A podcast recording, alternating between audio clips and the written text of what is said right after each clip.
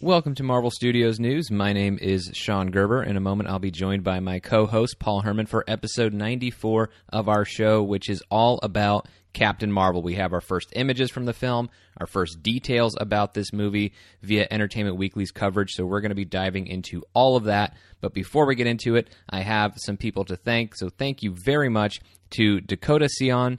Eric Hansen and Carl Epps. They are the latest patrons over at patreon.com slash Marvel Studios News. And as members of our Patreon, they have access to exclusive content that is not available anywhere else we have several different tiers available, each offering different exclusives from a daily news podcast to weekly Q&A shows to monthly episodes, a Marvel Unlimited book club series where we discuss comic books, and we also have for just a dollar a month on our first tier Patreon credit scenes where we take a main episode like this one and then we go ahead and we discuss an additional topic. So we broke down all of the EW coverage in this episode and then for the Patreon credit scene, we address the disappointment that some fans felt over not getting a trailer with all this EW coverage and why there really shouldn't have been an expectation that we would have had a trailer with this EW coverage. But then we also focus more on where we expect this Captain Marvel marketing and publicity campaign to go next. When do we think we're going to see a teaser trailer as we continue our build up to the release of this film in March? So all of that is available at patreon.com slash Marvel Studios News. And if you do sign up for a tier with exclusive content, you will get your own RSS link that you can put into a podcatcher like Apple Podcasts. We put the main shows on that feed and the exclusive content on that feed so that you can get all of your Marvel Studios news content in one spot. You don't have to have multiple feeds for the different shows that we have available so that we try to keep that as convenient as we can for you. And then if you want to keep up with us, you can also do that every day on our website at marvelstudiosnews.com and also on social media Facebook and Instagram at Marvel Studios News and on Twitter at Marvel Newscast. So that's enough out of me. Let's start talking about Captain Marvel.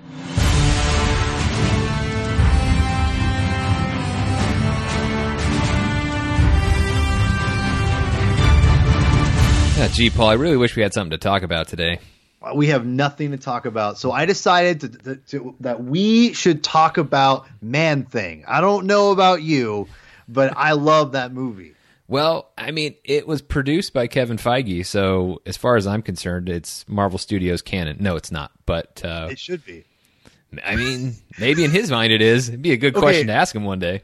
Can I, can I be real with you for a minute? It's closer to being canon than Agents of Shield. Oh, oh hold on a second, really fast. I got to be honest with you. I've actually never seen the whole thing of that movie. I literally skipped all the way through to the very end. Mm. But I'm not saying I won't watch it either. So I watched it, but I couldn't tell you a thing about it because I watched it one time and then just forgot that it existed. I think I watched it like kind of like I was doing something else while it was on, but I do remember the first time I bought it, I just wanted to see Man Thing. Yeah, I don't, I don't, I definitely don't think it got my undivided attention. Yeah, yeah. And it, for spoiler alert, he's at, he's at only at the very, very end. Right. Um, and it was he looks kind of cool. I'm not gonna lie, he, he looks cool, but it was a little disappointing because it wasn't it wasn't a true blue Marvel film. But I still want to review it just for just for fun because I I still you know love the fact they made a man thing film. Yeah, you know, since I didn't get my rewatch done in time, we can't do that on this episode of the podcast. So I guess we're just okay. gonna have to fall back on the first official images and details from Captain Marvel. Oh, that's right. I forgot about that. Okay, cool. It's nice. It's nice when you have a fallback. You know, like if you don't Good. quite uh, when I don't do my homework for the podcast, when there's something Ooh. else that drops that I can get into it. So here we are the marketing and publicity campaign for Captain Marvel. It's officially underway. It started, as it often does with Marvel movies, via an Entertainment Weekly cover. So let's talk about that first. That okay. cover was the first thing that dropped this morning, and it is the first time we have seen an official look at Brie Larson in costume as Captain Marvel. Paul, how'd you like the costume?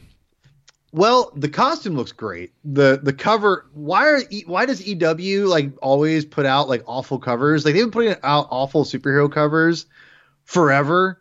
Like I like I'm gonna go way back, Sean, to like like Blue when Steel? I was even. Well, no, no, no. I'm talking. Ooh, predating Blue Steel. Blue Steel, predating. That's a deep cut right there, man. Um, For those no, of you who don't know, we did talk about it on our Road to Infinity War Avengers episode. But if you go Yeah. back to that first EW cover for the Avengers, just take a look at Mark Ruffalo's Bruce Yeah. Banner facial expression. aka Blue Steel. Blue Steel, Um, all the yeah, way. all the way. And also, who also perfected Blue Steel recently is Chris Pratt. He loves doing Blue Steel now, and like does. movies. Yeah, it's ridiculous. Anyway, so um, but I'm talking about way back in the day. I would after I was done reading comics, you know, when I was e- entering my high school years, and I, I was like just devoting myself to music and whatnot. Uh, I remember I was at my like my friend's house, uh, and his mom had an EW. Like she didn't even read that stuff, but she had the magazine. This is back in 2000, Mm. or, or maybe even 99 at this point, and it was a cover for X Men. Okay. And I remember being like just vaguely on that peripheral, like, oh yeah, they're making that X Men movie. Finally, I, I, I, got, I got to watch that when it comes out. And I looked at the cover, I'm like, this looks awful, and it hasn't changed ever. It's not been. It's been the same damn thing for 18 years. Has EW ever put out a, or excuse me, Entertainment Weekly ever put out a quality superhero cover for their magazines? The answer is no. It all looks terrible. And I'm sorry. I love the costume. I think the Captain Marvel costume is, we'll, which we'll talk about in a few minutes. But I got to vent about this for a second sure. but like just that being aside it's like that's a cool costume why is her head pasted over it it looks terrible i just don't understand why they can't just literally go have her come in full costume take some pictures and not photoshop this crap onto like onto a body it's the stupidest thing it drives me nuts it's literally so obvious. And I look at it, I'm like, this is the best they could do. This is the best they could do. Ugh. That being said, the costume looks great. It does. it does. it- It, it- looks the cost- like the costume. No, and I, I said uh, immediately on Twitter uh, was the fact that this is probably one of the most like accurate, like more most from comic to screen accurate costumes hmm like in a long time. Like as far as the MCU is concerned I I I would venture to say that like let's say Thor for instance right? Thor is I mean he, is he completely comic accurate? No. Like he's he's close but he's not like man that's a really great transition because he's missing his helmet which is stupid by the way he needs to wear his helmet more anyway he's got his red cape sure but like the everything right you know the costume I mean I guess you know he's close enough, but it's not like 100%, you know, all the way through whatever, right? But you know, because there's some liberties taken. Like they updated the costume in the in the comic books to have the, the armor on the arms and whatever. Because he always had the bare arms in the in the comic books, and you know, and they have that a little bit in the films. But um, you know, Spider Man was pretty good. Captain America has gone. You know, I'd say the initial, um, you know, first Avenger costume is one of the better, like you know, more uh realistic looking Captain America costumes we got as far as like you know from straight from comics to uh to screen but it still had it went through a, a, a uh, filter a film filter if you will of like well this would look stupid because they obviously did the Captain America costume for real in the actual movie and it did look ridiculous. So they did their best. They kind of altered it's like Thor you know Spider-Man came out pretty good. They literally they literally just put like stripes in random spots and called it a costume, which is fine.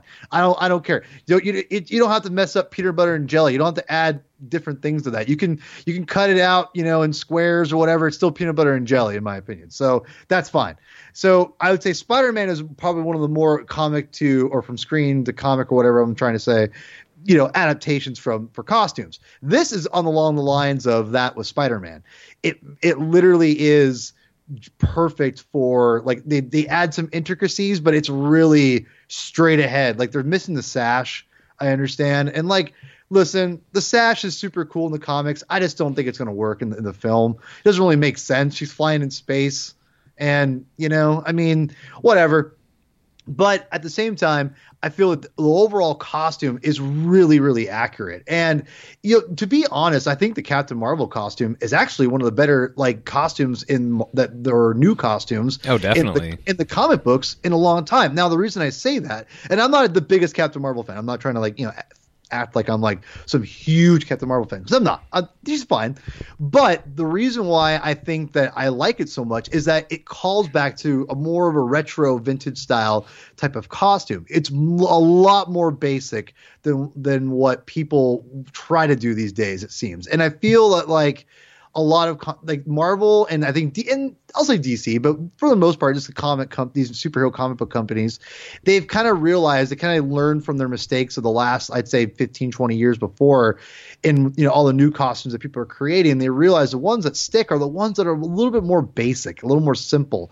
So you have artists like you know Alex Ross. I, don't think well, he designed. And they also got away from female characters are always wearing bathing suits for costumes, which well, is yeah. what Carol was wearing for a long time before this redesign that came out in 2012. Right, and, and and that's and that's you know, and I'm not, I'm not even talking about female suits I'm, or costumes. I'm talking about just costumes, period. You yeah. know, but, but but yeah, you're right. I mean, she was, you know, that costume. Even as to be fair, like that costume as a kid, I never like thought of it as a sexualized like thing, you know, because I you know I re- I remember like seeing that like um you know here and there and i just thought oh it's, it's just a superhero you know hero costume you know so but yeah i've always so i've always had like you know like I've always thought she had an all right costume, but then as a as I got older, I'm like, you're right. I was like, man, it's pretty scantily clad now that I think. Yeah, and it's actually not what her original costume was. I mean, that's why the redesign was cool, and it was for Kelly Sue DeConnick's run that launched in 2012, and the redesign it was with artist Jamie McKelvie, and they did a fantastic job, and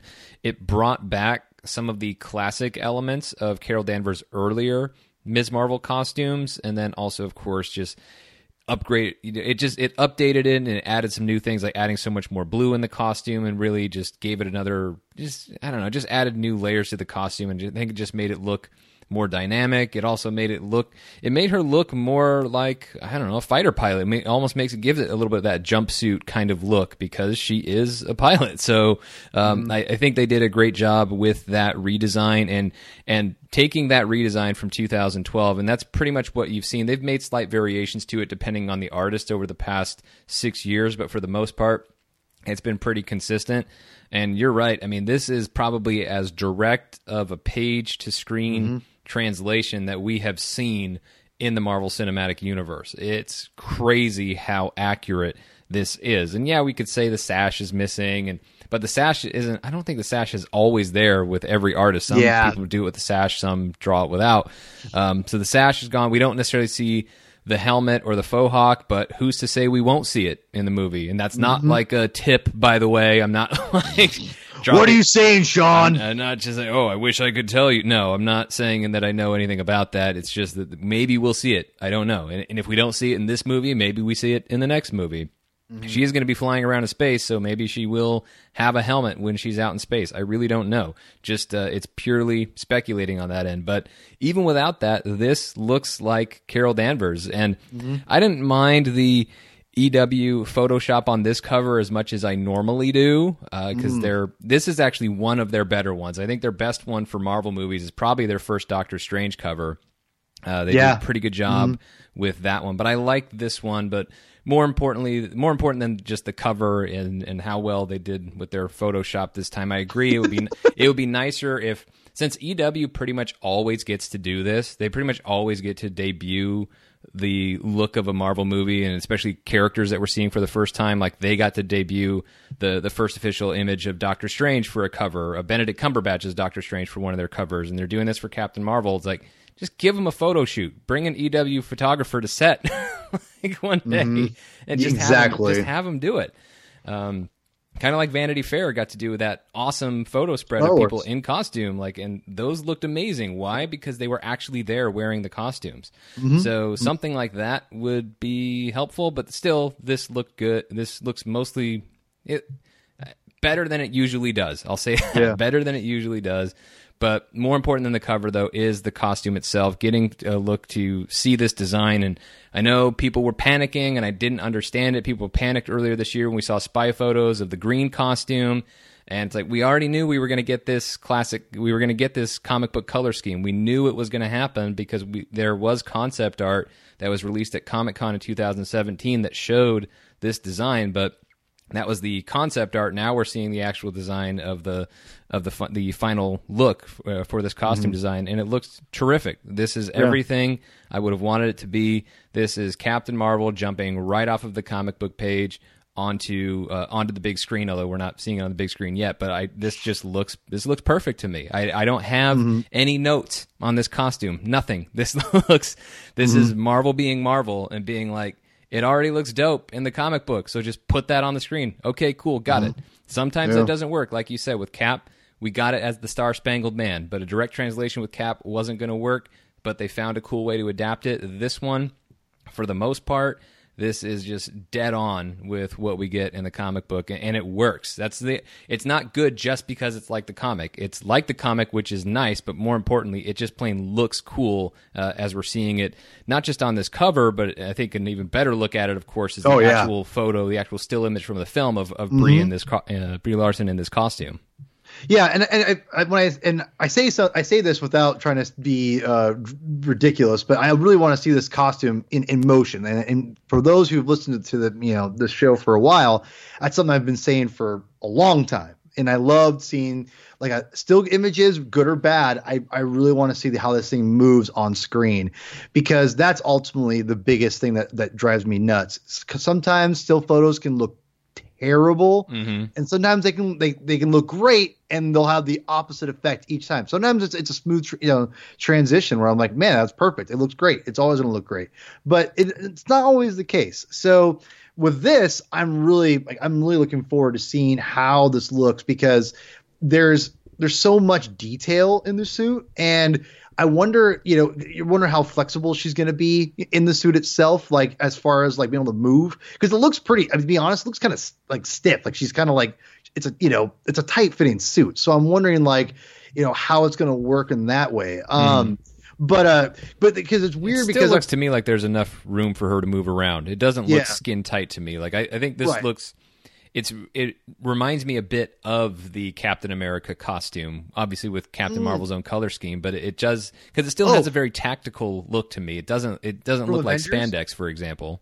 from the Avengers, that Uh, one, the tighter one, because It's that kind of it's well it's it's kind of a cross between Cap's original first Avenger suit, but Mm-hmm.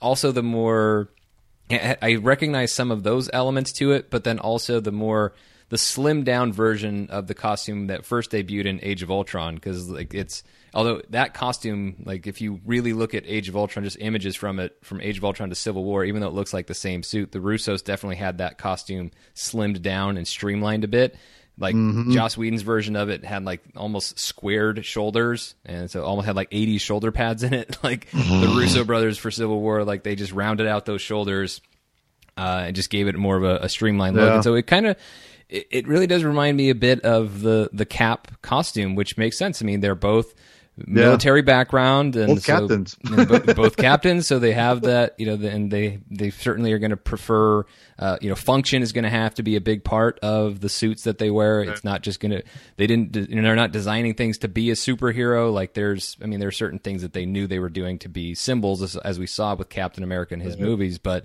at the same time, like there's still a, a tactical purpose for it, and so that's that's what I'm getting from this suit. Yeah, and also it's it's funny how sometimes people's costumes, like you know, like because the green costume looks bulkier in like the pictures that we've seen, that like, at least from like the spy photos and some of the photos you see in here. Mm-hmm. The green, I mean, and maybe that's purposeful because the green costume is like she's probably flying in space, I assume. So that's like bulkier, and then also it's also funny to think about like Captain America has had weird has has had random costume changes where it like makes him look huge. Like the first Avenger costume makes him look like really big, to in my opinion. Yeah. Whereas then you have the Captain America Avengers costume. He looks super like like slim, like tight, and it's like what you know. Which I love that costume by the way. That's my that's my still my favorite Captain America costume. But um, but yeah, but this like I, I it's just funny because I'm like it went from like she went from like a bulkier suit to like a, a, a tighter suit. So um, from the green costume to this one. So I mean, I'm interested too. Like, what was how did she get this? Did she make it herself? Um, you know, like where you know this kind of falls in line too with what how her connection with Marvel in which we'll talk about here in a few minutes, um, which I'll, I'll get to. But yeah, I think this costume looks great. I'm look I can't wait to see how it looks on the trailer. Um, it like I said, this is probably the most comic accurate one we're gonna get. and I'm really excited to to check it out. Speaking of comic accurate, yeah. how about those Skrulls? Oh man, oh man. I was so excited when I saw that image. First, I, I, have to say I didn't actually expect we would get a clean image of the Skrulls today. Like I, I knew we mm-hmm. would get the when it was teased yesterday that we'd be getting a reveal on Entertainment Weekly. I thought we're going to get the cover. We'll get some quotes, the, the, stuff that we normally get from EW to tease a cover story. Maybe we'll get a few extra images, but I thought I, I, there was a part of me that's thinking they're probably going to hold the Skrulls back for this one. Like tomorrow is just going to be all about Captain Marvel, and so we'll see. We'll get a look at Brie Larson in the costume. Maybe we'll see young Nick Fury and, and just the easy stuff that we already know that we're going to see, more of the hero side stuff. I really didn't expect that we were going to see the Skrulls, and then when I see this image of Ben Mendelsohn as Talos and other Skrulls behind him, I'm just like, wow, they are green. They've got the pointy ears this just looks perfect. They're wearing purple. I know there's some black mixed in there too, but it's green and purple for the Skrulls. I mean, they that's Marvel Studios sticking to their policy of comic books are awesome. We don't need to do that much. So sometimes we do, but for the most part, we are going to trust the look of these characters that's endured for such a long time, and we're just going to do the best we can to present that on the screen with really minimal changes. And certainly it's not as much of a like complete clone job as you get for Carol Danvers' costume, but this just looks like straight up Skrulls to me. Yeah, so I was a little surprised at this, and that was a little nutty for me to see these these aliens on screen or on on a piece of paper, I guess it's a, or on on actually on screen, I guess, on Twitter. Um, this was a really huge surprise for me too, and uh, we all knew they were going to be in the movie it was really cool to see them on you know on here. The one thing I'm gonna say, and, and it's only it just came to me now, and it drives me nuts. It, drives me nuts. I even thought of this, it's gonna bother me forever now. It this looks very Star Trek to me. I don't know why. It just looks very Star Trek. I don't. It's just, which is not a bad thing but it's when I see this, I can almost well, like, oh, Star Trek had its share of aliens on sand, so I mean, I guess it. I, no, I, I can for, see where you're coming from there. It for some reason, this, the the way it's shot right here, it reminds me of Star Trek. It's not a bad thing. I don't hate Star Trek. Um, no, you're right though. The purple, the green elements, they're all there. Again, like this is not. It's just this is through the film filter, if you will, and mm-hmm. the, you know, unlike the Carol Danvers uh, red and blue costume that we got, that looks ridiculously accurate. Um, this is you know a little bit more modified. They're mm-hmm. missing some cool helmets that I like to see them wear. Um, but that doesn't mean they may not wear them. Yeah, maybe but, these guys just aren't wearing it. Yeah, they're just so, on their own little scouting mission. They're not there for right. battle right now. Yeah, so I and for people who are wondering, you know, most of the time the Skrulls are wearing this like we're like kind of something over their head, this little like uh, kind of protective ball cap, if you will, that kind of covers their just their top of their head and mm. um, and it's I which is you know just for, it's a, it's it's a nitpick, and, and, it's a it's a it's a very friendly nitpick, if you will. Sure. Um, but yeah, I, I, think these look great though for the most part. Um, again, I want to see him in action. I got to see him move. I hope they're, you know, these. I hope the costumes look good in, in, in, motion because they, they look good on this. They look good on this. So I'm I'm looking forward. It's like the previous costume. I think it looks great. I'm looking forward to seeing this on a on a trailer ASAP. But uh, it's it's but like I said, this, the way this is shot, it reminds me. It looks like they're like about to ready to jump into JJ's uh, fourth Star Trek movie. So uh, I don't know. I I also, but I I think it looks cool, and I love that they went with the practical route of makeup and prosthetics versus putting everybody in the pajamas and then digitally painting mm, Skrulls yeah. on them. Like I yeah. think that's going to add just another just add the additional weight to it that comes from things being practical and actually there and present on the set. So I I love yep. that. It's so, true. Mm-hmm. So like I think it's gonna make when you talk about seeing these things in motion, they're probably gonna look better in motion than digital ones would. Although not to say that Marvel doesn't do a great job with their VFX, they usually do, but I think this is just gonna add another layer of it. It just makes the whole thing that feel look and feel that much more tangible, you know, as it's right there yeah. in front of your eyes. And so I really do. Uh, I think that's going to be awesome. And it's cool that you know Ben Mendelsohn playing Talos that doesn't really tell us a whole lot. I mean, that's a a character, a, a well, first off, that character in the comics can't shapeshift. Ben Ben Mendelsohn's character or his version clearly can because we have another shot of him just wearing a suit and looking like a human, not a Skrull, because he's going to be working with Shield apparently. So they're cha- they, they've just pulled the name from the comics, and he's a fairly prominent Skrull in the Kree Skrull War, which we know is a, a backdrop for this movie as well. So I think that's probably where the name came from. But clearly, we're going to be getting some uh, some changes to that character. Nobody's a diehard Talos fan. I don't care what they say. So like I don't think anybody's really going to be all that upset about it. But the Skrulls look cool. I also love the way I, I love that Star Force is a thing that's in this movie. Um, what's weird, you know, what's weird, weird though in this all this EW coverage, they won't call Jude Law Marvel. Yeah, what the hell, man? They keep they just keep saying he's the commander of a team, and he's the commander of this Star Force team. They won't call him Marvel. I don't know. Not if that. Not into I don't know if they're just like not going to call him Marvel in the movie, or if they're saving that, or whatever the case may be. But because you would think like Marvel will be in there because that will be part of where the name Captain Marvel comes from. Exactly. So I'm guessing that this is just a thing of like Marvel being coy for whatever reason, and like he's gonna be Marvel, and it's gonna be fine, whatever. Um, but it's cool to see Ronan back, and also having more of the traditional like Kree color scheme for his costume, as opposed to what you got in Guardians of the Galaxy, because this actually makes him look more like he does in the comic books. Um, and it's just to be interesting to see Carol fighting alongside Ronan and Korath, played by Djimon Hounsou, who are eventual villains in this. And you also see Minerva, played by Gemma Chan, who is probably going to end up being a villain on this. So, and I think that's going to be the thing is part of the part of the way that Carol's going to end up getting her different costume is something's probably going to happen and it's probably not going to go well for Marvel if you know your comic books. So like it's Yeah. and I think that's going to cause her to break away from that group. And so she still wants to honor Marvel, but at the same time she doesn't want to wear those uh, those Kree colors.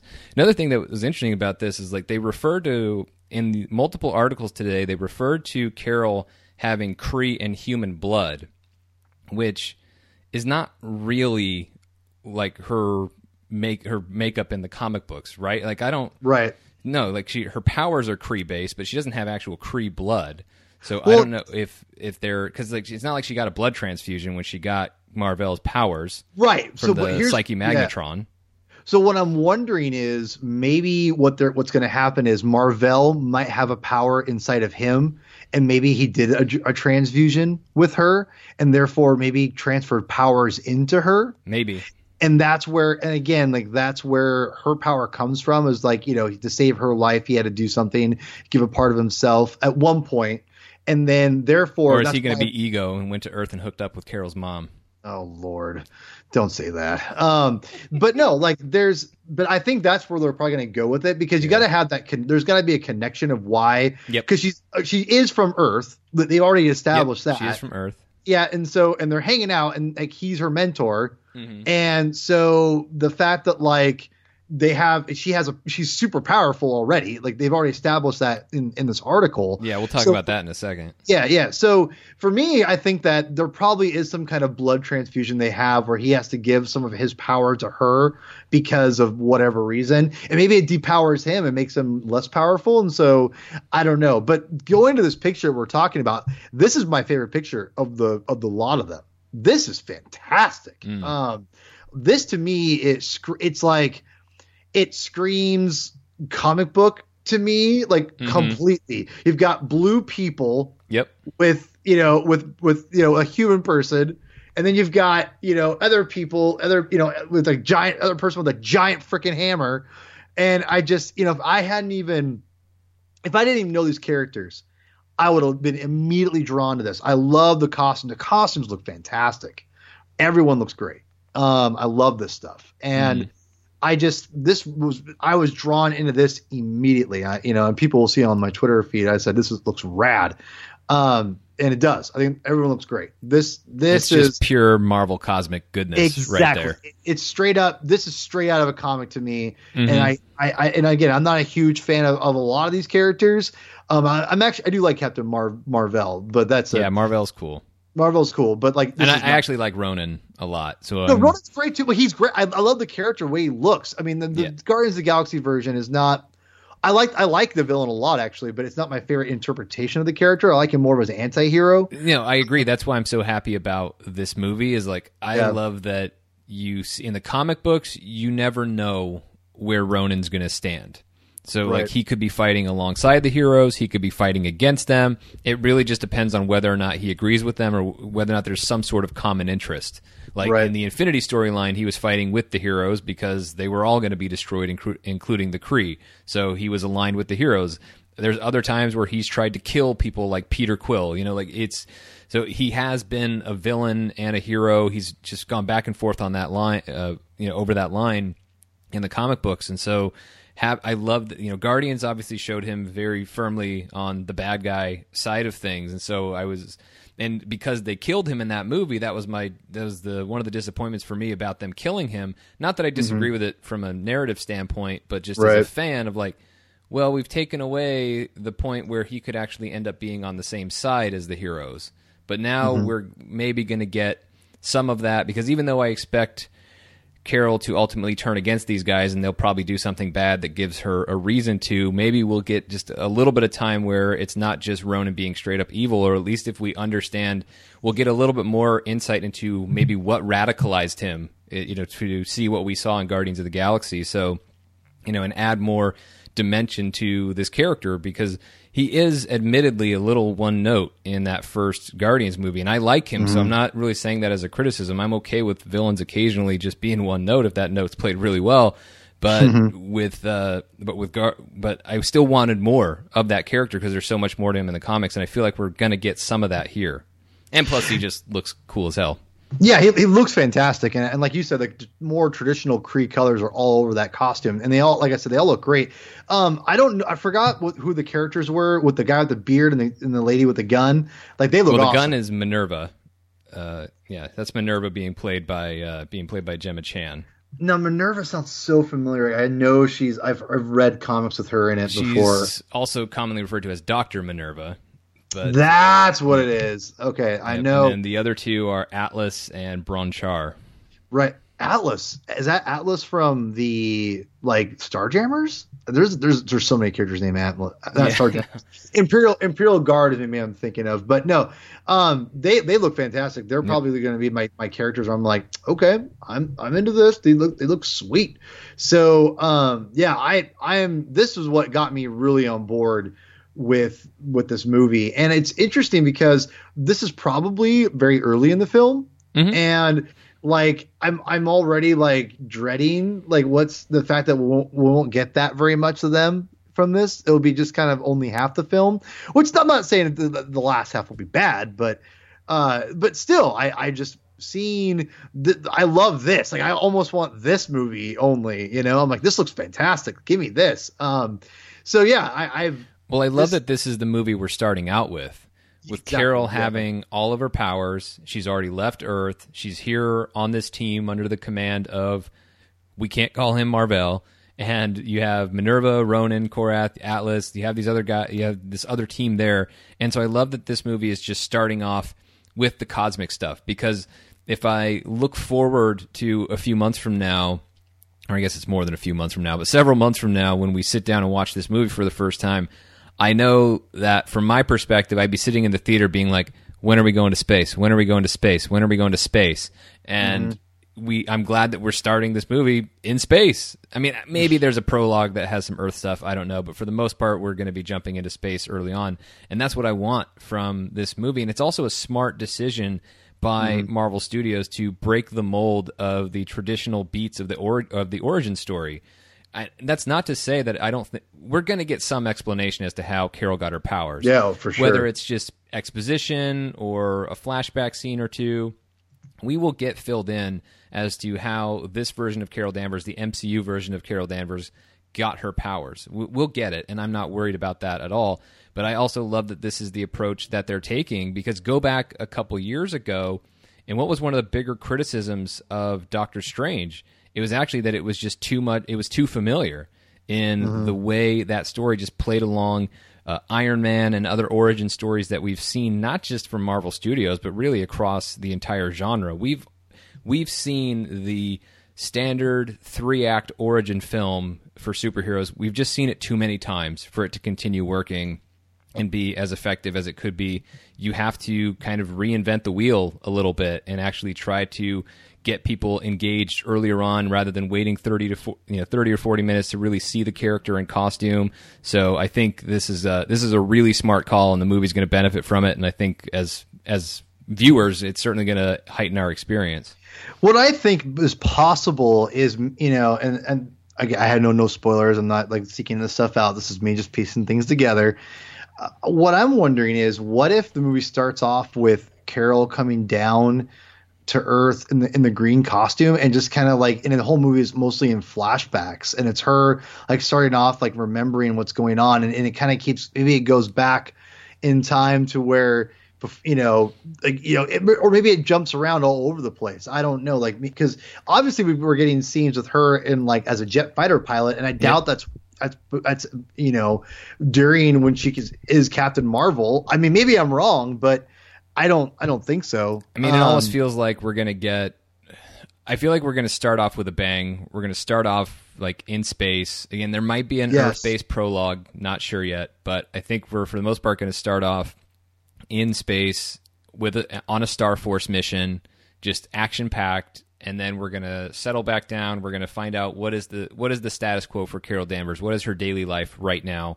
Yeah. And then they're going to find out there we're in the midst of this Kree Skrull war, so that's part of you know those are the missions that they've been going on and dealing with, and then come to find out there's an invasion that's happening on Earth, and so that sets the course for for Earth, and then maybe as maybe as they're on their way to Earth, or as soon as Carol gets back to Earth, that's where it just starts triggering like these memories. Because Brie Larson talked about that in an interview with EW too. She even talked about how coming back to Earth, like you know, brings up her past a bit and has her, you know, and it has her like exploring her identity and things like that. So I think that's what's going to trigger the memories of her her experience mm. in the in the Air Force and and maybe that's you mentioned a blood transfusion maybe that's what it is maybe she crashes and she's dying and it's almost like a reverse Abin Sur Green Lantern thing of like mm-hmm, it's mm-hmm. the pilot that pa- it's the pilot that crashes and it's the alien that finds the pilot and then maybe yeah donates blood or whatever to to save her life or, or who knows I mean I, I have no idea but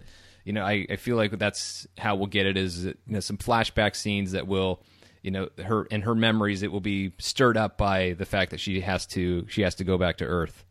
Yeah yeah i think i think that's that's that's very possible. I feel like this, this movie's going to have a ton of flashbacks though. Like it's going to be a lot. Like mm-hmm. i think i guess going back to what i'm saying maybe she she must come back in the green outfit um on obviously before the 90s um, or during the 90s i'm assuming. Oh she definitely Maybe, does. Yeah. No okay okay. the, the the whole movie takes place during the 90s minus like you know any like very last scenes or post credit scenes like a captain america the first avenger thing. Okay. the story is set in the is set oh. and unfolds in the 90s which I, to be honest, and this is just me going back to our, we had our conversation with one of our patrons about the uh, timelines watching. I hope this is not to a point where it ends on a thing where you know it, it dates it, where you have to watch it, you know, in right before Avengers: Infinity War. I hope it's isolated enough, with the exception of, of the post credit scene. So the post credit scene can be optional if you want to watch it in time or in a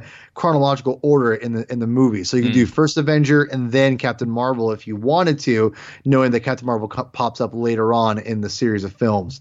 That's what I'm hoping for. That's what you know. So there's no you know references as far as to like they have to go. You know, at the very end, they're like, I have to go back in the future, and like, you know, or whatever. So, or if, I mean, there there has to be the thing that they have to try and solve in this film, and I mean, I guess technically you could solve it in Avengers 4, but the question that I think is being begged by the post credit scene in Infinity War is why did Nick Fury? I mean, there's the thing of like, how is she going to be in the present day MCU without appearing to have aged? Will that be a Kree blood kind of thing? Will it be mm-hmm. that she's moved forward in time somehow? But also, the other question though is why did Nick Fury send to the page and have the expectation that he could contact her, but then previously not send to the page exactly during Avengers or Age of Ultron? Unless they're going to retroactively say he sent the page every time. This is just the only time she answered. Ah, see, I like that. There is That's that, but like, if you already had two like the world's going to end incidents, and you're but why is the pager still at the very top of your bag like because he didn't have to dig around in that bag to get the pager like he literally just reached and pulled it off the top so i don't know if i would have it as readily accessible if it had failed me so many times but then again maybe yeah. he was just always holding out hope but nick fury's more of the cynic than the optimist so i'm not really sure but uh, speaking of nick fury Oh. Damn, that de aging technology is good. Oh, oh Lord! I mean, damn! Wow! like, wow! It's so crazy. I'm watching Zeus and Die Hard with a Vengeance. Like, it's just nuts to be seeing Samuel L. Jackson uh, it, as this version of Nick Fury. It's also going to be interesting because the, EW described him as a desk jockey, so he's not the director of Shield right now, and he doesn't appear to be anywhere close to it. He's never met uh, a superhero before, which makes sense, and I'm, I'm fine with Captain Marvel being the first superhero that he meets. But this is the whole thing that I loved about Nick Fury being in this story and, and having it having it set in the 1990s is it it just makes that line it, it adds to that line that Nick Fury says to Tony Stark in the post credit scene of Iron Man of Mr. Stark you've become he tells him like you've become part of a bigger universe you just don't know it yet so, mm. what's the bigger universe that Nick Fury is referring to? And there's a lot of things that you could think about, but this gives a very big and very specific example as to what Nick Fury would know about and be referring to. So, I love his presence in this. And yeah, like Marvel, every time they do this de aging thing, they just continue to knock it out of the park. Well, and, and think of this too. There's also uh, consideration you have to think about with Avengers when he you know, talks about we have to prepare for a bigger threat because of mm-hmm. Thor. You know why? If he had Captain Marvel in his pocket, who's we're being told now is like the most powerful Avenger as far or most powerful MCU character as Captain Marvel, why would he? You know why would he need to do that? So I hope there's some explanations a little bit. I'm sure it, this is nothing new for these superhero characters. I mean, this this retconning business is like very very common. It's uber common in the comic books. So mm-hmm. in the films, I, I don't mean that as a criticism, is what I'm trying to say. I mean it as a I look forward to seeing how they work around it you know sure. and just like just like you said sean there's things that he says that you can paint go back to and, and, paint it like hey i'm talking about this and like this happened and this is what why i didn't bring her up why i you know i love the idea of i call her every time but she doesn't always answer so or, mm-hmm. or I, I like this idea too like like you kind of mentioned he says oh i call her all the time but it was only sometimes she answers it, and when the time she answers it, no one knows about it because she takes care of it. Yeah. So we could, it, I, I, like that idea too that she doesn't answer every time, but when she does, she's she she'll show up. So there is really a lot of cool ideas you can do with this. I mean, obviously, and this is the most obvious, blatant one, but I don't care. Is the the eventual how Fury loses his eye? I, I think that that this is. Oh, it's with Captain America: the Winter Soldier. Last time I trusted yeah. someone, I lost an eye. He trusted Ben Mendelsohn straight yeah, up. Yeah, it's like gotta that's, be. That's there. It's it's there. It's it, but to see it. And this is why, again, I love doing these things in chronological order. And I'm hoping, Kevin Feige, if you are by chance hearing me right now, Listen to me. Don't make it connect directly to Avengers Infinity War 1 and 2. Just make it be its own thing for the love of God, for us chronological nerds. Please. Please, we're begging you. I mean, it will be its own thing, but I, I feel like the yeah, I mean, I, the post credit scene is going to have to tee up Avengers 4. I know. It, I mean, it well, well, if it's, hey, here's the thing. If it's like that, then I'm fine with that because I don't have to watch it. So I can just that's watch fair. it. All, yeah, I can. All, but as long as it doesn't end, because that's the only thing that you anti first Avenger people for watching that first will give me is well, you can't have a Nick Fury at the very. I, whatever, man. You can you, you can retcon that begin your and end, It does begin and end in modern day. Yeah, it does, but it doesn't matter. It doesn't mean you can't. Although I maintained that him waking up in the present day should have always been the post credit scene. I, I, and I, I wanted I, I wanted to end with trash can lid kid. You know what? I you know what? Maybe we'll get a special edition where Feige will yeah. give that to us. Last Jedi got Broom Kid. First Avenger had it first with Trash Can Lid Kid. you had to bring up Broom Boy, didn't you? You had to bring up Broom Boy. The worst. I don't care what people say. It's the worst Star Wars ending of all time. I don't think Last Jedi is as bad as people say it is, or the all the haters. But that scene, I I left the theater angry, and that scene was did not help. I'll just say that that scene did not help. But anyways, about sorry Marvel, for setting you off. Um, yeah, they, yeah, but so anyway. uh, the other there's another cool reveal in all of this is that Lashana Lynch is playing Maria Rambeau, and that she's described as one of Carol's closest friends. She's a fellow Air Force pilot, so we actually have a photo of her. But check out that Air Force call sign, Photon. So, and, Mm, and in the comic callback. books, Maria is the mother of Monica, and this character, the movie version, is a single mom with a young daughter who you know is going to be named Monica. And Monica Rambeau, in case you don't know, she was actually called Captain Marvel before Carol Danvers was ever called Captain Marvel in the comics. Yep. Uh, but yep, yep. she's had a number of superhero identities, Photon being one of them. But Mm-hmm. more recently, she's gone as Spectrum, and I think that she's still Spectrum, right? She hasn't Right. changed names, as far as I know. So Well, she, yeah, she changed her names quite a bit, but yeah, I think I it's, think, I but, think it's Spectrum. but Spectrum's still current, as far as I know. Well, Photon, I thought she, I thought Carol actually was Photon too, because because see, Carol's gone through like yeah, Carol million, also has. Yeah, yeah, 'cause they've all gone through crazy. she- Carol's gone through so many iterations, man. Like Yeah. she went through because you know I I read through a long time ago the um Chris Claremont like his him with John Byrne starting, and then Mm-hmm. after John Byrne left, I went. I, I love those early X Men uh, Chris Claremont issues, and I kept reading all. I wanted to read all the way through like to the '90s, but I stopped right around like the mid '80s, like mid late '80s, which is where I wanted to go, but I just kind of lost. I read like so. That's a lot, and anyway. What was interesting was I didn't realize that Carol was an integral member or not integral, but she was a like a supporting character for the X Men for a long time.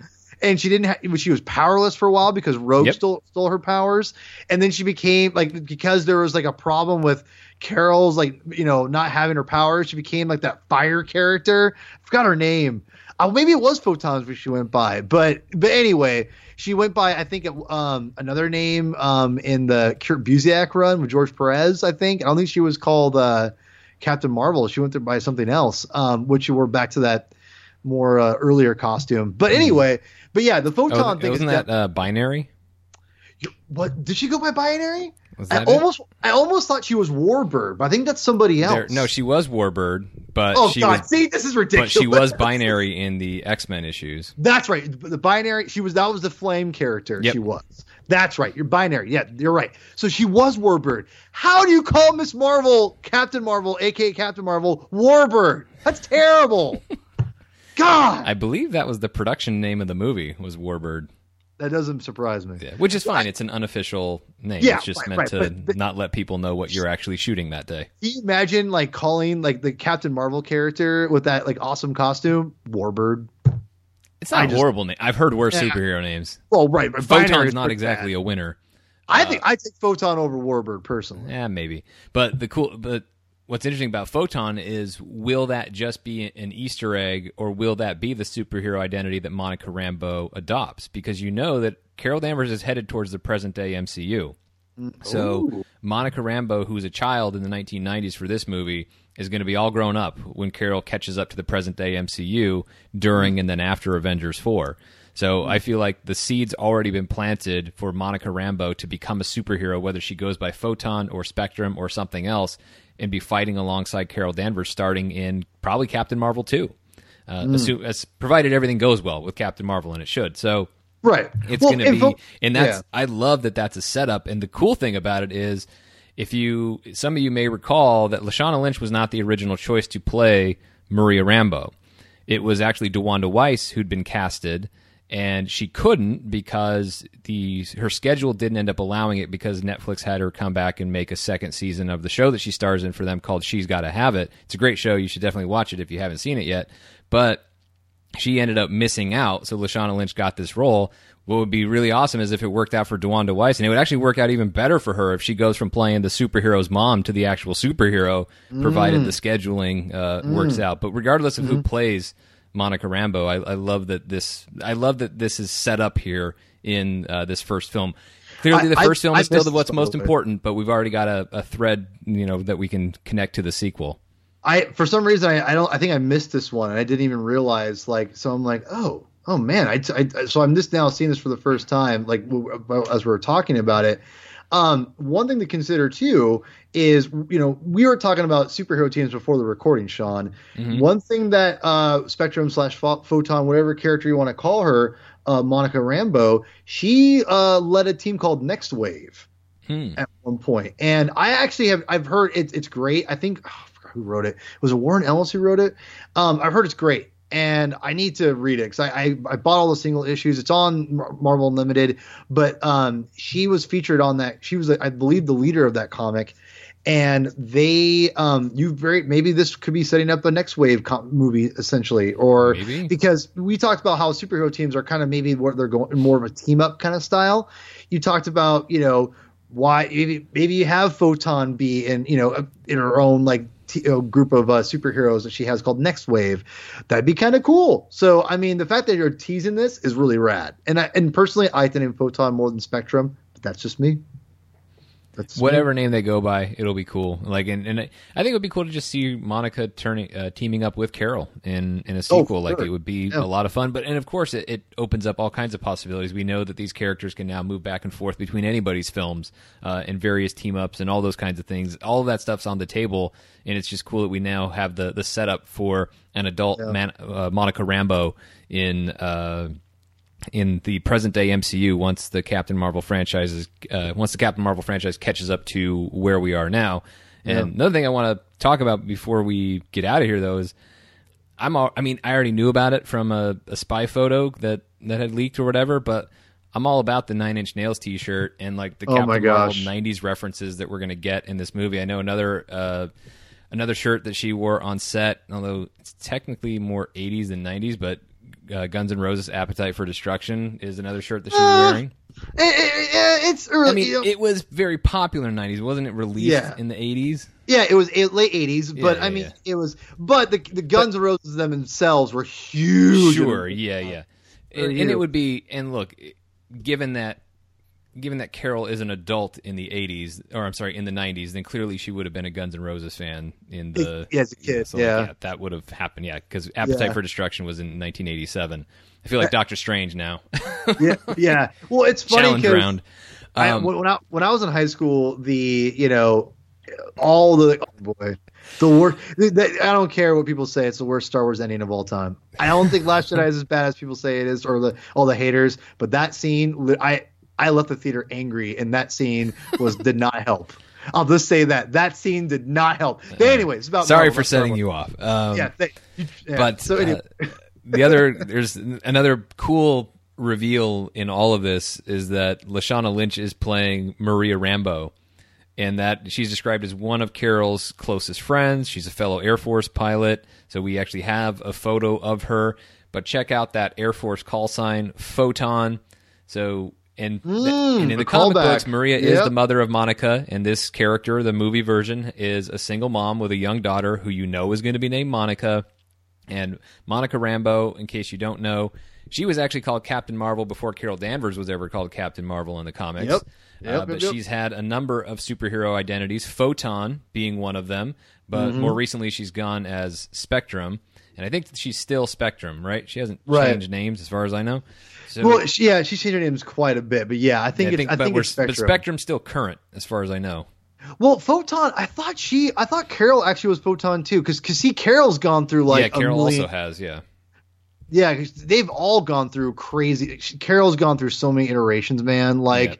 she went through because you know I I read through a long time ago the um Chris Claremont like his him with John Byrne starting, and then Mm-hmm. after John Byrne left, I went. I, I love those early X Men uh, Chris Claremont issues, and I kept reading all. I wanted to read all the way through like to the '90s, but I stopped right around like the mid '80s, like mid late '80s, which is where I wanted to go, but I just kind of lost. I read like so. That's a lot, and anyway. What was interesting was I didn't realize that Carol was an integral member or not integral, but she was a like a supporting character for the X Men for a long time.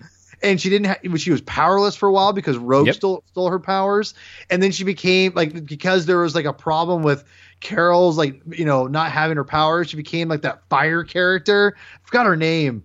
Uh, maybe it was photons which she went by, but but anyway, she went by I think um, another name um, in the Kurt Busiek run with George Perez. I think I don't think she was called uh, Captain Marvel. She went there by something else, um, which you were back to that more uh, earlier costume. But anyway, but yeah, the photon Oh, thing is wasn't that uh, binary? what did she go by binary? I it? almost I almost thought she was Warbird, but I think that's somebody else. There- no, she was Warbird, but Oh she God! was See, this is but ridiculous. she was binary in the X Men issues. That's right. The binary. She was. That was the flame character. Yep. She was. That's right. You're binary. Yeah, you're right. So she was Warbird. How do you call Miss Marvel Captain Marvel, aka Captain Marvel, Warbird? That's terrible. God, I believe that was the production name of the movie was Warbird, that doesn't surprise me. yeah, which is fine. It's an unofficial name. Yeah, it's just right, meant right, to but- but- not let people know what you're actually shooting that day. Can you imagine like calling like the Captain Marvel character with that like awesome costume, Warbird? It's not I a just- horrible name. I've heard worse Yeah. superhero names. Well, right, but Photon's is not exactly bad. a winner. I uh, think I take Photon over Warbird personally. Yeah, maybe. But the cool, but what's interesting about Photon is will that just be an Easter egg, or will that be the superhero identity that Monica Rambeau adopts? Because you know that Carol Danvers is headed towards the present day MCU. So Ooh. Monica Rambeau, who's a child in the 1990s for this movie, is going to be all grown up when Carol catches up to the present day MCU during and then after Avengers 4. So I feel like the seeds already been planted for Monica Rambeau to become a superhero, whether she goes by Photon or Spectrum or something else, and be fighting alongside Carol Danvers starting in probably Captain Marvel 2. Uh, assume, as, provided everything goes well with Captain Marvel, and it should. So Right. it's Well, going to be, and that's yeah. I love that that's a setup. And the cool thing about it is, if you some of you may recall that Lashana Lynch was not the original choice to play Maria Rambeau. It was actually DeWanda Wise who'd been casted, and she couldn't because the her schedule didn't end up allowing it because Netflix had her come back and make a second season of the show that she stars in for them called She's Got to Have It. It's a great show. You should definitely watch it if you haven't seen it yet. But she ended up missing out, so Lashana Lynch got this role. What would be really awesome is if it worked out for DeWanda Wise, and it would actually work out even better for her if she goes from playing the superhero's mom to the actual superhero, provided the scheduling uh, works out. But regardless of who plays Monica Rambeau, I, I love that this. I love that this is set up here in uh, this first film. Clearly, I- the I- first film I is still the what's most important, but we've already got a, a thread, you know, that we can connect to the sequel. I for some reason I, I don't I think I missed this one and I didn't even realize like so I'm like oh oh man I, I so I'm just now seeing this for the first time like as we are talking about it. Um, one thing to consider too is you know we were talking about superhero teams before the recording, Sean.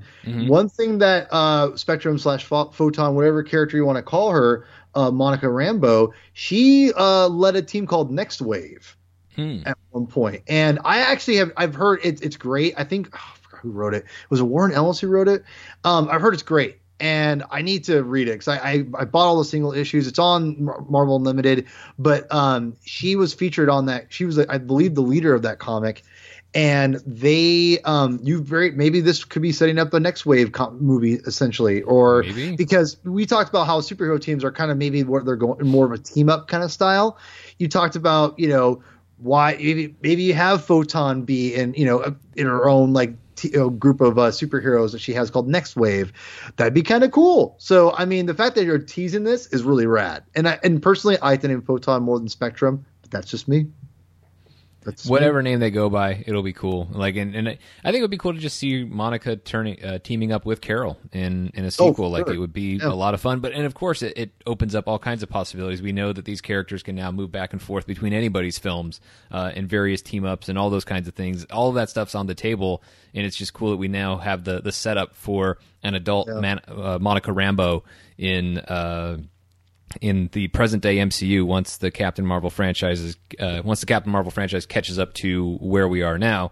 And another thing I want to talk about before we get out of here though is I'm all, I mean I already knew about it from a, a spy photo that that had leaked or whatever, but I'm all about the Nine Inch Nails T-shirt and like the Oh Captain Marvel '90s references that we're gonna get in this movie. I know another uh, another shirt that she wore on set, although it's technically more '80s than '90s, but uh, Guns N' Roses "Appetite for Destruction" is another shirt that she's Ah, wearing. Eh, eh, it's early. I mean, you know- it was very popular in the '90s, wasn't it? Released Yeah. in the '80s. yeah, it was late '80s, but Yeah, I mean, yeah. it was. But the the Guns N' Roses them themselves were huge. Sure, yeah, yeah, and, and it would be. And look, given that, given that Carol is an adult in the '80s, or I'm sorry, in the '90s, then clearly she would have been a Guns N' Roses fan in the Yeah, as a kid, so, like, yeah. that would have happened. Yeah, because Appetite Yeah. for Destruction was in 1987. I feel like Doctor Strange now. yeah, yeah. Well, it's funny because Um, when I when I was in high school, the you know all the all, a lot of my friends who were like the quote unquote like I wouldn't even call them goth kids, but they were like they kind of they liked Marilyn Manson and all that stuff. Mhm. Um, I wouldn't really call that goth necessarily, but we all called them like at the time the goth kids. Um, but I, I I knew girls who literally wore that same outfit minus the hat, like Yeah. literally was like that's what they wore. yeah, no, That's I mean, I I grew. I mean, I am born in '83, but so obviously spent a lot of my formative years in the '90s. I mean, I was Yep. seven when the '90s started, so or I guess technically. Technically six when the '90s first started, and then it quickly became seven. But if I do the math correctly there, but um, so yeah, like a lot of this stuff I know is going to appeal to me, and I'm going to have a lot of fun with it. Like I like, I mean, I I won't lie and say I was the biggest Nine Inch Nails fan in the '90s, but I liked them and I had, you know, Yeah. I enjoyed the music, and so yeah. And I certainly loved Appetite for Destruction. So because I don't know, I don't know a whole lot of people who didn't. Uh, but I am, I'm excited about those kinds of stuff. We're gonna get some '90s needle drops and, and, and other references with the look and boy. The worst. I don't care what people say. It's the worst Star Wars ending of all time. I don't think Last Jedi is as bad as people say it is, or the all the haters. But that scene, I I left the theater angry, and that scene was did not help. I'll just say that that scene did not help. But anyway, it's about sorry Marvel, for setting Wars. you off. Um, Yeah, thank, yeah. but so anyway, uh, the other there's another cool reveal in all of this is that Lashana Lynch is playing Maria Rambeau, and that she's described as one of Carol's closest friends. She's a fellow Air Force pilot, so we actually have a photo of her. But check out that Air Force call sign, Photon. So. And, Mm, and in the comic callback. books, Maria is the mother of Monica, and this character, the movie version, is a single mom with a young daughter who you know is going to be named Monica. And Monica Rambeau, in case you don't know, she was actually called Captain Marvel before Carol Danvers was ever called Captain Marvel in the comics. Yep. Uh, Yep, but yep, yep. she's had a number of superhero identities, Photon being one of them. But Mm-hmm. more recently, she's gone as Spectrum. And I think she's still Spectrum, right? She hasn't Right. changed names as far as I know. So well, she, yeah, she changed her names quite a bit, but yeah, I think I it's, think, I but, think it's Spectrum. but Spectrum's still current as far as I know. Well, Photon, I thought she, I thought Carol actually was Photon too, because because see, Carol's gone through like yeah, Carol million, also has, yeah. yeah, they've all gone through crazy. Carol's gone through so many iterations, man. Like Yeah. she went through because you know I I read through a long time ago the um Chris Clar- Claremont like his him with John Byrne starting, and then Mm-hmm. after John Byrne left, I went. I, I love those early X Men uh, Chris Claremont issues, and I kept reading all. I wanted to read all the way through like to the '90s, but I stopped right around like the mid '80s, like mid late '80s, which is where I wanted to go, but I just kind of lost. I read like so that's a lot, and anyway. What was interesting was I didn't realize that Carol was an integral member or not integral, but she was a like a supporting character for the X Men for a long time. And she didn't have, she was powerless for a while because Rogue Yep. stole stole her powers, and then she became like because there was like a problem with Carol's like you know not having her powers, she became like that fire character. I forgot her name. Uh, maybe it was Photons which she went by, but but anyway, she went by I think um another name um in the Kurt Busiek run with George Perez. I think I don't think she was called uh, Captain Marvel. She went there by something else, um, which we're back to that more uh, earlier costume. But anyway, but yeah, the photon Oh, thing wasn't is that uh, binary? what did she go by binary? I it? almost I almost thought she was Warbird, but I think that's somebody else. There- no, she was Warbird, but Oh she God! was See, this is ridiculous. but she was binary in the X Men issues. That's right. The binary. She was. That was the flame character. Yep. She was. That's right. You're binary. Yeah, you're right. So she was Warbird. How do you call Miss Marvel Captain Marvel, aka Captain Marvel, Warbird? That's terrible. God, I believe that was the production name of the movie was Warbird, that doesn't surprise me. yeah, which is fine. It's an unofficial name. Yeah, it's just right, meant right, to but- not let people know what you're actually shooting that day. Imagine like calling like the Captain Marvel character with that like awesome costume, Warbird? It's not I a just- horrible name. I've heard worse Yeah. superhero names. Well, right, but Photon's is not exactly bad. a winner.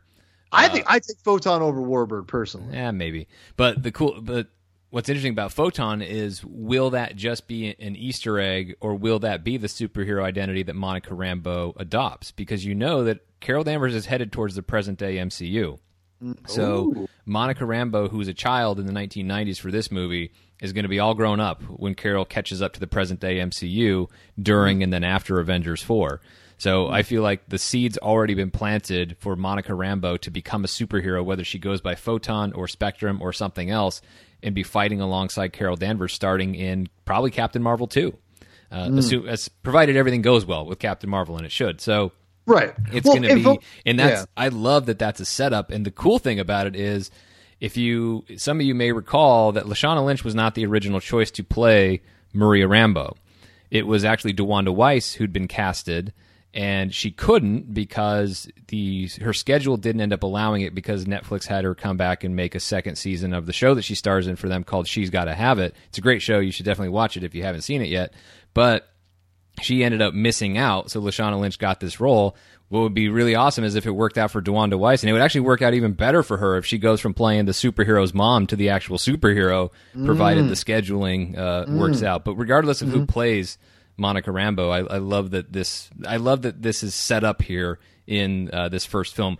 Clearly, the I- first film I is still the what's most important, but we've already got a, a thread, you know, that we can connect to the sequel. I for some reason I, I don't I think I missed this one and I didn't even realize like so I'm like oh oh man I, I so I'm just now seeing this for the first time like as we're talking about it. Um, one thing to consider too is you know we were talking about superhero teams before the recording, Sean.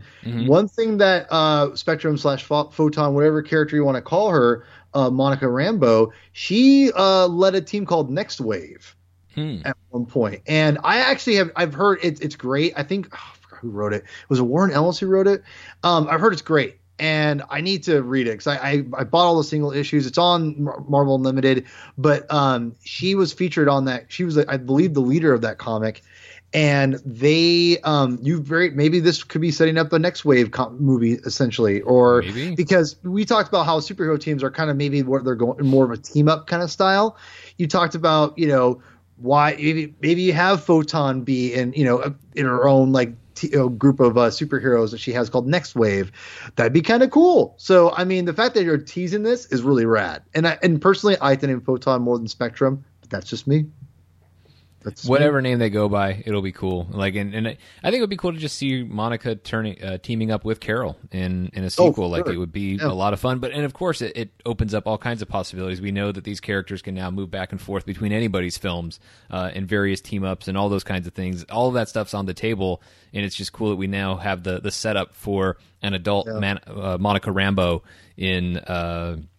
In the present day MCU once the Captain Marvel franchise is uh, once the Captain Marvel franchise catches up to where we are now. And another thing I want to talk about before we get out of here though is I'm all, I mean I already knew about it from a, a spy photo that that had leaked or whatever, but I'm all about the Nine Inch Nails T-shirt and like the Oh Captain Marvel '90s references that we're going to get in this movie. I know another uh, another shirt that she wore on set, although it's technically more '80s than '90s, but uh, Guns N' Roses "Appetite for Destruction" is another shirt that she's wearing. Eh, eh, eh, it's early. I mean, you know- it was very popular in the '90s, wasn't it? Released Yeah. in the '80s. yeah, it was late '80s, but Yeah, I mean, yeah. it was. But the the Guns N' Roses themselves were huge. Sure, yeah, yeah, and, and it would be. And look, given that, given that Carol is an adult in the '80s, or I'm sorry, in the '90s, then clearly she would have been a Guns N' Roses fan in the Yeah, as a kid, so, like, yeah. that would have happened. Yeah, because Appetite Yeah. for Destruction was in 1987. I feel like Doctor Strange now. yeah, yeah. Well, it's funny Challenge round. I, Um, when I when I was in high school, the you know all the all, a lot of my friends who were like the quote unquote like I wouldn't even call them goth kids, but they were like they kind of they liked Marilyn Manson and all that stuff. Mhm. Um, I wouldn't really call that goth necessarily, but we all called them like at the time the goth kids. Um, but I, I I knew girls who literally wore that same outfit minus the hat, like Yeah. literally was like that's what they wore. yeah, no, That's I mean, I